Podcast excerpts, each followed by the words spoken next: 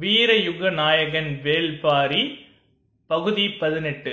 கொற்றவை கூத்தின் மூன்றாம் நாள் கூட்டத்தின் அளவு பாதிதான் இருந்தது. தரையில் எவரும் உட்காரவில்லை மூன்று அடிகளுக்கு மேல் இருக்கும் திட்டுக்களிலும் மரக்கட்டைகளும் தான் உட்கார்ந்திருந்தனர். எந்த மலையெங்கும் இருக்கும் பாம்புகள் இன்றைய கூத்தை கேட்கின்றன என்பது நம்பிக்கை. ஆடுகளத்தின் முன் ஒரு பனை நீளத்திற்கு இரு கை அகலத்திற்கு மரக்கட்டைகளை அடுக்கி அதில் நெருப்பை பற்ற வைத்துக் கொண்டிருந்தனர். பற்றிய நெருப்பு நான்கு முனைகளிலும் இருந்து மெல்ல பரவி கொண்டிருந்தது வழக்கமாக கபிலரின் முகக்குறிப்பு அறிந்தே விளக்கம் சொல்லும் பாரி இமை மூடாமல் நடப்பதை பார்த்து கொண்டிருந்தான். அடுக்கி வைக்கப்பட்ட எல்லா கட்டைகளிலும் நெருப்பு பற்றியது. தழல் மேலே ஏறத் தொடங்கியது. சற்று நேரம் கழித்து கபிலர் கேட்டார் இங்கு என்ன நடக்கிறது? பாம்புக்கு நீர் கொடுக்கும் நகர வண்டுக்கள் இன்னும் வந்து சேரவில்லை. கபிலர் சுற்றுமுற்றும் பார்த்தார். சூழம் வழக்கம் போல் இல்லை. நாகர்குடி பாணன் பகுலி என்ற பறையை இசைக்கத் தொடங்கினான். அதன் ஓசை சன்னமாக வெளிவந்தது. கபிலர் இசைப்பனவையே உற்று பார்த்து கொண்டிருந்தார். சிறிது நேரத்திற்கு பிறகு பாரியிடம் கேட்டார் நகரவந்துக்கள் வந்துவிட்டனவா? அவை வந்த பிறகுதான் ஆட்டம் தொடங்கியது. இங்கே யார் ஆடுவது? என கேட்டார் கபிலர். உற்று பாருங்கள் நெருப்பின் பின்புறம் என்ன நடக்கிறது என்று. கபிலர் சற்று கூர்ந்து கவனித்தார். நெருப்பின் பின்புறம் வளைந்து நெளிந்து இரண்டு உருவங்கள் ஆடிக்கொண்டிருந்தன.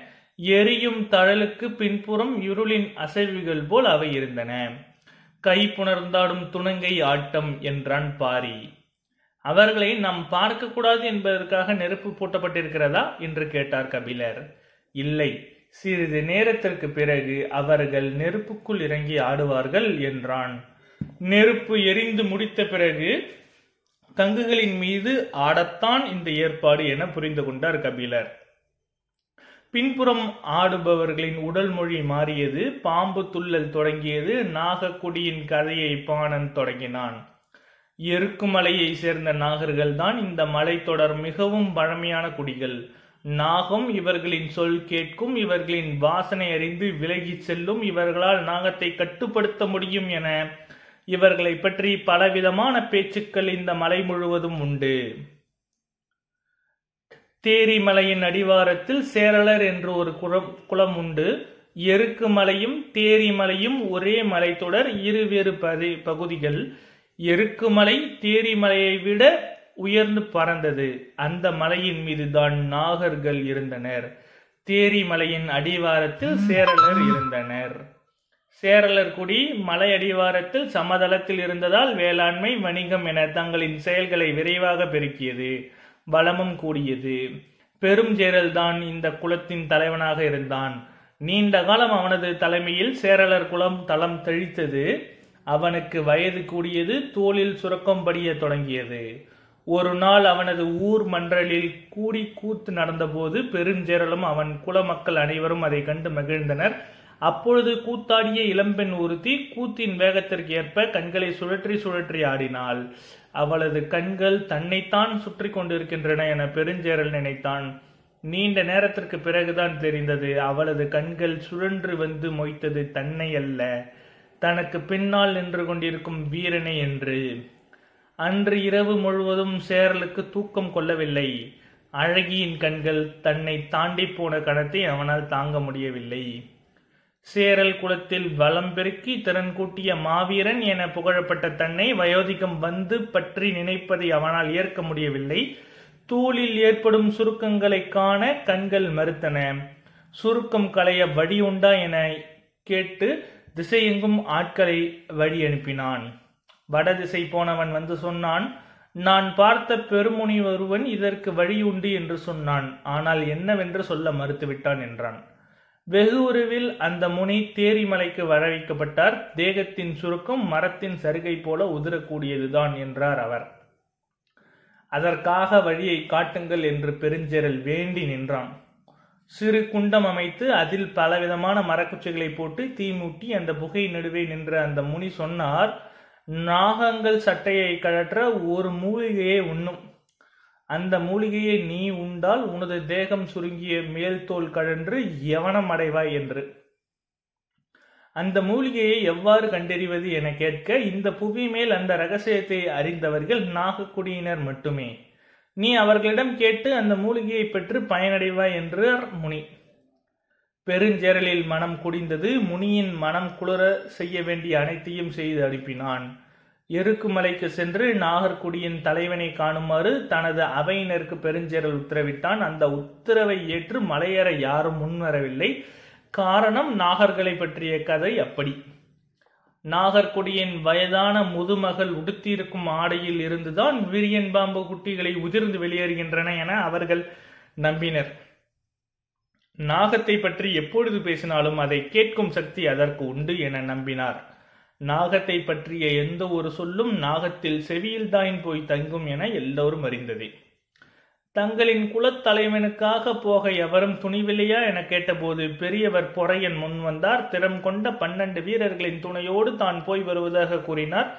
பெருஞ்சேரல் மகிழ்வுற்றான். சற்றே தயக்கத்தோடு பொறையன் கேட்டார் ஒருவேளை அந்த மூலிகையை அவர்கள் தெரிவிக்க மறுத்துவிட்டால் என்ன செய்வது? வடதிசை முனி சொன்ன இரண்டாவது வழியில் வேண்டி பெறுங்கள் என்றான் பெருஞ்சேரல். சரியென பொறையன் சம்மதித்தார். பன்னிரண்டு வீரர்களுடன் பாம்பு கடிக்கு வைத்தியம் பார்க்கும் பிடார வைத்தியன் இருவருமாக பதினான்கு பேரை உடன் அனுப்புனது முடிவானது. வயதில் மூத்த பிடார வைத்தியனுக்கு இரு காதுகளும் மறுபட்டிருந்தன இன்னொருவன் வயதில் இளையவனாக இருந்தான். இருவரும் இருவேறு திசைகளில் இருந்து வரவழைக்கப்பட்டனர். பொறையனோடு சேர்த்து பதினைந்து பேரிடமும் குடிமூனை வாக்கு பெற்றான் பெருஞ்சேரல். எந்த சூழலிலும் இவர்கள் இந்த கட்டளையை நிறைவேற்றாமல் இனி நாடு திரும்ப முடியாது. பதினைந்து பேரும் எருக்குமலை ஏறத் தொடங்கினர். நாகர்குடி அல்லாத வேற்றுக்குடியினரின் காலடி எருக்குமலையில் இதுவரை பட்டதில்லை. முதன் முதலாக அது நிகழ்ந்தது. இருக்கும் மலையின் அடிவாரம் காட்டு புற்களாலும் குறு மரங்களாலும் நிரம்பியதாக இருக்கும். புல்களை விலக்கி அவர்கள் மலையேறத் தொடங்கினர். புது மனிதர்களின் வாடையை நாகங்கள் நன்கு அறியும். அவர்கள் முன்னால் இருக்கும் புற்களை விலக்கி கால்களை மிகவும் கவனமாக முன் நகர்த்தி சென்று கொண்டிருந்தனர். மலையின் முதல் குன்றை கடந்தபோது நிழல் வெறியன் ஒன்று நடந்து கொண்டிருந்த ஒருவனின் நிழலுக்குள் நுழைந்தது. எந்த மனிதனும் நிழலுக்குள் அது நுழைகின்றதோ அவன் நிழலிலேயே அது ஊர்ந்து வந்து கொண்டிருக்கும். நடந்து செல்பவன் எவ்வளவு வேகமாக நடந்தாலும் மெதுவாக நடந்தாலும் அதுவும் அதே வேகத்தில் நிழலுக்குள் நெளிந்தபடி வரும். அதன் உடலில் படிந்த நிழலை விட்டு அது பிரியாது. இளைய பிடாரனின் நாசி பாம்பின் வாசனையை நுகர்ந்தது. யாரும் நின்று விடாதீர்கள். ஏதோ ஒரு பாம்பு நம் அருகில் வந்து கொண்டிருக்கிறது என்றான். எல்லோருக்கும் அதிர்ச்சி பரம்பியது. வியர்க்கத் தொடங்கியது. என்ன வாசனை என்று அவனுக்கு புரியவில்லை. மூத்த பிடாரனை பார்த்து கேட்டான் உங்களின் மூக்கு வாசனைக்கு எட்டவில்லையா? மூத்த பிடாரன் இவனது செயல் சிறுபிள்ளைத்தனமாக இருக்கிறதே என்று நினைத்தபடி பதில் சொல்லாமல் நடந்து கொண்டிருந்தான். நடந்து செல்லும் வீரர்கள் அனைவரும் கையில் ஆயுதங்களோடு இருந்தனர். மனிதன் பாம்பை பற்றி பேசும் கணத்திலேயே அது அவனுக்குள்ளே வந்து விடுகிறது. வெளியே அவன் எந்த வகை ஆயுதங்கள் வைத்திருந்தாலும் என்னவாகப் போகிறது? உள்ளுக்குள் ஏற்படும் நடுக்கத்தை அவரால் நிறுத்த முடியும். நடுக்கமின்றி நடந்து கொண்டிருந்த மூத்த பிடாரன் மட்டும்தான். அவனது நாசி நீண்ட நேரத்திற்கு முன்பே நாவின் பூ மனத்தை கண்டறிந்து விட்டது. கருவிரியனுக்கும் நிழல் விரியனுக்கும் தான் இந்த வாடை வரும் எனது அவனுக்கு தெரியும். கருவிரியனாக இருந்தால் வாடை நுகர்வதற்கு முன்னே கடி விழுந்திருக்கும். இது நிழல் விரியன் தான் அதனால் தான் நடக்க விட்டு வந்து கொண்டிருக்கிறது. யாருடைய நிழலில் வருவது என்பது அவனுக்கு தெரியவில்லை. மனிதர்களில் நிழலுக்குள் அது நுழைந்து விட்டால் அந்த நிழலை விட்டு விலகாமல் வந்து கொண்டே இருக்கும். நிழலுக்கு உரியவன் அதனிடமிருந்து தப்பிக்க ஒரே வரி நிற்காமல் நடந்து கொண்டே இருப்பதுதான். மாலையில் கதிரவன் ஒளி மறைந்த மனித நிழல் அதுவாக சிதைந்தால் மட்டுமே அது திக்கு தெரியாமல் திசை மாறும். இல்லை என்றால் அது வந்து கொண்டேதான் இருக்கும். நடப்பவன் எந்த இடத்தில் நின்று இலைப்பாருகிறானோ அந்த இடத்தில் அவனது குதிகாலை கடித்து சுற்றும். இதை நாம் சொன்னால் மொத்த கூட்டமும் பயந்து சிதறிவிடும். என்ன செய்வது? என மூத்த பிடாரன் சிந்தித்தபடி நடந்து கொண்டிருந்தான். இளைய பிடாரனோ பொறையனிடம் பொய் சொன்னான். பாம்பின் வாடை வருகிறது. இந்த வாடையை கூட இந்த காது அறுத்தவனால் உணர முடியவில்லை. இவன் பாம்பு பிடாரன் தானா? எனக்கு சந்தேகமாக இருக்கிறது. அவன் சொல்லை கேட்டு அதிர்ச்சி அடைந்தார் பொறையன். மூத்த பிடாரனை திரும்பி பார்த்தார். பொறையன் நடை நிறுத்தியதும் எல்லோரும் நின்றனர். மூத்த பிடாரன் மட்டும் நிற்காமல் நடந்தான். தன்னை இவன் அவமதிக்கிறான் என பொறைய நினைத்த கணத்தில் இடது பக்கம் வந்திருந்த வீரன் ஒருவன் கத்திக்கொண்டு கீழே விழுந்தான். அன்று இரவு தனித்த மரம் ஒன்றில் பரணமைத்து தங்கினர். வீரர்கள் சுழற்சி முறையில் காவல் காத்தனர். உணவு மூடைகளை கூட கீழே வைக்காமல் மரத்திலேயே கட்டி தொங்கவிட்டனர். நடந்ததை மூத்த பிடாரன் விளக்கிய போது இளைய பிடாரன் வணங்கி மனப்பு கூறினான் மறுநாள் விடிந்தது. பாம்பு பெரும்பாலும் காலையிலும் மாலையும் தான் இறைமையும். எனவே வெயில் நன்கு மேலேறிய பிறகு நடக்கலாம் என்றான் மூத்த பிடாரன். அதன்படி அவர்கள் பொறுத்திருந்து நடத்தனர். வீரர்கள் எல்லோருக்கும் அச்சம் அப்பி கிடந்தது. மூத்த பிடாரன் முன் சென்று கொண்டிருந்தான். அவர்களுக்கு நடுவில் பொறையனும் இறுதியில் இளைய பிடாரனும் நடந்தனர். பாம்புகளில் விதவிதமான தடங்கள் நெடுங்கிடந்தன. தொலைவில் இருந்த புதரின் மேல் பெரும் கிளையைப் போல கழுத்தை நீட்டி பரபரவற்றை மேய்ந்து கொண்டிருந்தது ஏதோ ஒன்று. பின்னால் நடந்து கொண்டிருந்த வீரன் ஒருவன் அதை பார்த்து கை காட்டினான். இளைய பிடாரன் அதை உற்று பார்த்தான். அது கட்டையா அல்லது பாம்பா என்பதை அவனால் உணர முடியவில்லை. ஒரு கல் எடுத்து அதை நோக்கி வீசினான். அது மெல்ல திரும்பியது. முன்னால் போய்கொண்டிருந்த மீ மூத்த பிடாரன் சத்தம் போட்டு சொன்னான் உனது காதுகளை அறுத்தால் ஒழிய உனக்கு புத்தி வராது. அப்பொழுதுதான் புரிந்தது அவன் ஏற்கனவே அதை பார்த்து விட்டான் என்று. பதில் சொல்லியபடியே நடக்கும் வேகத்தை இரு மடங்கு கூட்டினான் மூத்த பிடாரன். ஏதோ ஒரு ஆபத்து வரப்போகிறது என்பதை எல்லோரும் புரிந்து வேகம் கொண்டனர். இளைய பிராரன் வீரர்களை கடந்து சற்றுக்குள்ளே போய்விட முயன்றபோது அவனுக்கு முன்னால் சென்று கொண்டிருந்த வீரர்களில் காலில் குச்சியாலோ குத்துவிட்டது என்று சொல்லி கீழே உட்கார்ந்தனர். அவ்வாறு உட்கார்ந்த நான்கு பேரும் அதன் பிறகு எழுந்திருக்கவே இல்லை. ஒரு கட்டை விரியன் இருந்தால் அதை சுற்றி எண்ணற்ற குறு விரியன்கள் இருக்கும் என்பது கூடவா உனக்கு தெரியாது? தேன்கூட்டை கலைப்பது போல புதரில் கிடந்தவற்றை கல்லை வீசி கலைத்து விட்டாய் என்று சொல்லிக்கொண்டே இளைய பிடாரனது காதினை சிறு பகுதியை அறுத்தான் மூத்த பிடாரன். இளைய பிடாரன் வள்ளியால் கத்தினான். ஆனால் நான்கு வீரர்களின் மரணத்திற்கு தான் காரணமாகிவிட்டதால் தண்டையினை ஏற்றான். இது போன்ற காரணங்களுக்காக சிறுகு சிறுகு அறுத்துதான் இரு காதுகளையும் முழுமையாக எழுந்து நிற்பவன் மூத்த பிடாரன். காதுகள் அற்ற அவனது தோற்றத்திற்கு பின்னால் எத்தனை வகையான பாம்புகளை பற்றிய அறிவு இருக்கும் என்பது இளைய பிடாரன் அப்பொழுதுதான் உணர்ந்தான். மூன்றில் ஒரு பங்கு வீரர்கள் இரண்டாம் நாளிலேயே இழந்தனர். நாகக்குடியினர் வாழ்விடத்திற்கு என ஆறு நாட்கள் ஆகும் என்று முன்னோர் சொல்லி கேட்டுள்ளனர். அங்கு சென்று சேரும்போது எத்தனை பேர் உயிரோடு இருப்போம் என எல்லோரும் அச்சம் ஆட்கொண்டது. மூன்றாம் நாள் காலை பொழுது கழிந்த பிறகு நடக்க ஆரம்பித்தனர். ஒருவருக்கொருவர் எந்தவித பேச்சும் பேசவில்லை. சற்றே பெரும் மரங்கள் இங்கொன்றும் அங்கொன்றுமாக இருக்கும் காடு அது. வழக்கத்தை விட கூடுதல் அச்சம் உள்ளுக்குள் ஆட்டிக்கொண்டிருந்தது ஐந்து பேர் மரணித்துள்ளனர். வாயில் நுரை தள்ளி உடல் நீளம் பூத்து கால் விரல் சுருண்டு இழுத்து என மரணத்தின் இறுதி வரிவங்கள் நினைவில் அகல மறுத்தன. முன்னால் நடந்து கொண்டிருந்த மூத்த பிடாரன் கீழே பழிந்து கிடக்கும் தடத்தை பார்த்ததும் நடையை நிறுத்தினான். எல்லோரும் இடம் விட்டு அசையாமல் அப்படியே நின்றனர். அவன் குனிந்து மண்ணில் இருக்கும் நெளிவுகளை உற்று பார்த்தான். பின்னால் இருப்பவர்களுக்கு என்ன செய்வது என்று புரியவில்லை. நின்றால் நிழல்வரியன் குதிகாலை கவ்வும் பேசினால் குருவிரியன் செவிக்கு எட்டும். என்ன செய்வது என்று புரியவில்லை. ஆயுதங்களில் பிடி வழுக்கும் அளவிற்கு வீரங்கள் உள்ளர்கை வியர்த்தது. மூத்த பிடாரன் அந்த தடத்தை பார்த்தபடி அது போன திசையில் இன்னும் சிறிது தொலைவில் புற்களை விலக்கி உள்ளே போனான். அவன் எதுவும் சொல்லாததால் பதற்றத்தில் வேகம் கூடிக்கொண்டே இருந்தது. பின்னால் நின்றிருந்த இளைய பிடாரன் நான் அங்கு வரவா? என்று கேட்க வாயெடுத்த போது கை மீறி காதை தடவி பார்த்து கொண்டது. மூத்த பிடாரனின் முகம் இன்னும் தெளிவடையாமல் இருப்பதை பொறையன் கவனித்தார். சின்னதாக அச்சம் அவருக்குள் ஏற ஆரம்பித்தது. மூத்த பிடாரன் தடத்தையே பார்த்தபடி அங்கிருந்த பாறை விரிசலை நோக்கி நகர்ந்து போனான். எந்த பாம்பின் தடத்தையும் தொலைவில் இருந்தே சொல்லக்கூடியவன் மூத்த பிடாரன். இந்த தடம் பற்றி மட்டும் ஏன் இன்னும் முடிவுக்கு வராமல் இருக்கிறான் என்று குறையன் குழம்பிக் கொண்டிருக்கையில் மூத்த பிடாரன் சொன்னான் மலஞ்சாரை புரண்டு கொண்டிருக்கிறது. அவன் சொல்வது மற்றவர்களுக்கு புரியவில்லை. பாம்புகள் வளைந்து வளைந்து போகக்கூடியவை. பாம்புகளின் இனத்திற்கு தன்மைக்கிறப்ப வளைவுகள் அகலம் மாறுபடும். பாம்புகளுக்கு வயது ஆக ஆக வளையும் ஆற்றல் குறையும். அதனால் அவற்றின் வேகம் குறையும். இந்நிலையில் பெரும்பாலான பாம்புகள் இறந்துவிடும். ஒரு சில பாம்புகள் இவற்றை தாண்டியும் வாழும். முடிந்தவரை நெளிவு கொடுத்து நகர்ந்து போகும். மிகவும் வயதானதால் அதாவது மனிதன் நூறு வயதை எட்டுவதைப் போல பாம்பும் பெரு வயதை அடைந்தால் அதன் உடல் பாதி அளவிற்கு சுருங்கிவிடும். அதனால் நெளிந்தபடி நகர முடியாது. உடலை முறுக்கி புரளத் தொடங்கும். அப்படி இடதுபுறமும் வலதுபுறமும் புரண்டு புரண்டு தான் இந்த இடத்தை கடக்கும். மனிதன் வயோதிகத்தை உட்கார்ந்து உட்கார்ந்து போவதைப் போல அதுவும் இந்த இடத்தில் மஞ்சள் சாறை ஒன்று புரண்டு போயிருக்கிறது என்றான் மூத்த பிடாரன். அவன் சொல்வதை அனைவரும் வாய்ப்பிலிருந்து கேட்டுக்கொண்டிருந்தனர். மூத்த பிடாரன் தொடர்ந்தான் இதில் மகிழ்ச்சியான செய்தி என்னவென்றால் இந்த குன்றில் வேறு எந்த பாம்பும் இருக்காது. எல்லோரையும் ஆச்சரியம் தொற்றியது. பாம்பு புரளும் மண்ணில் பிற பாம்புகள் தங்காது என்பது முன்னோர் வாக்கு. எனவே இந்த குன்றை கடக்கும் வரை உங்களுக்கு அச்சம் தேவையில்லை என்றார் மூத்த பிடாரன் வீரர்கள் அடைந்த மகிழ்ச்சிக்கு அளவே இல்லை. அப்பாடா என்று பெருமூச்சு விட்டனர்.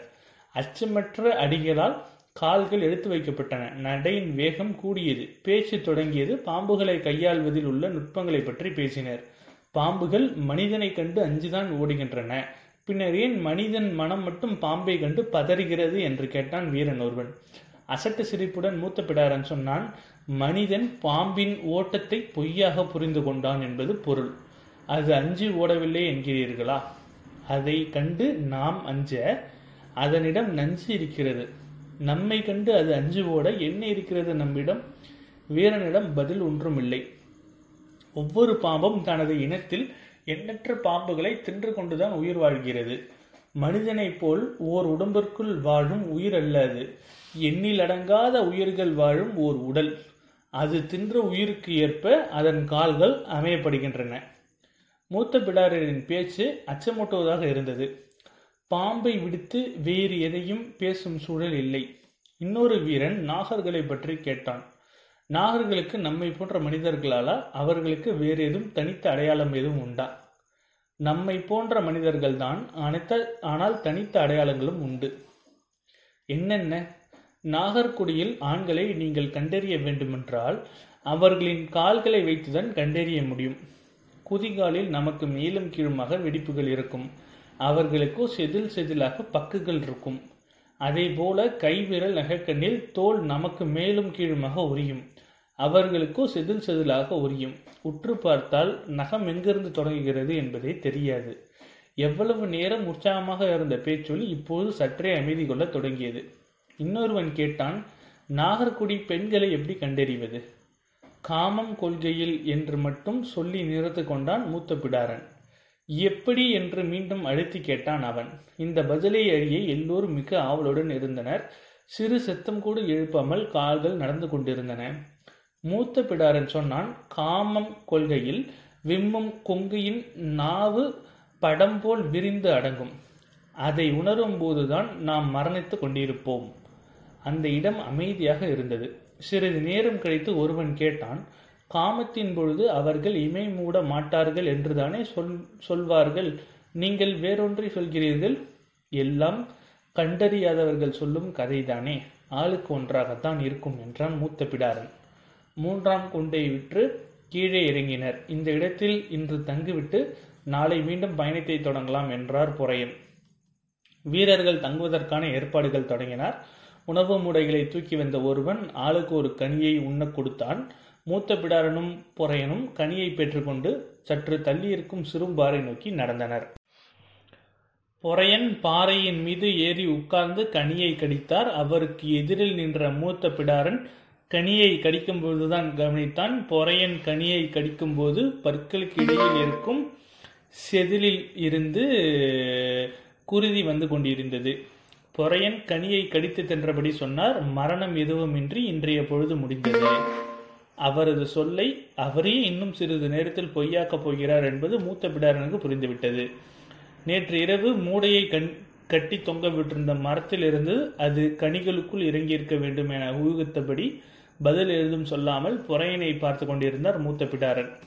பரம்பின் குரல் ஒலிக்கும். அடுத்த அத்தியாயத்தில் சந்திப்போம். உங்கள் டாக்டர் விஎஸ்ஆருடன் நன்றி வணக்கம்.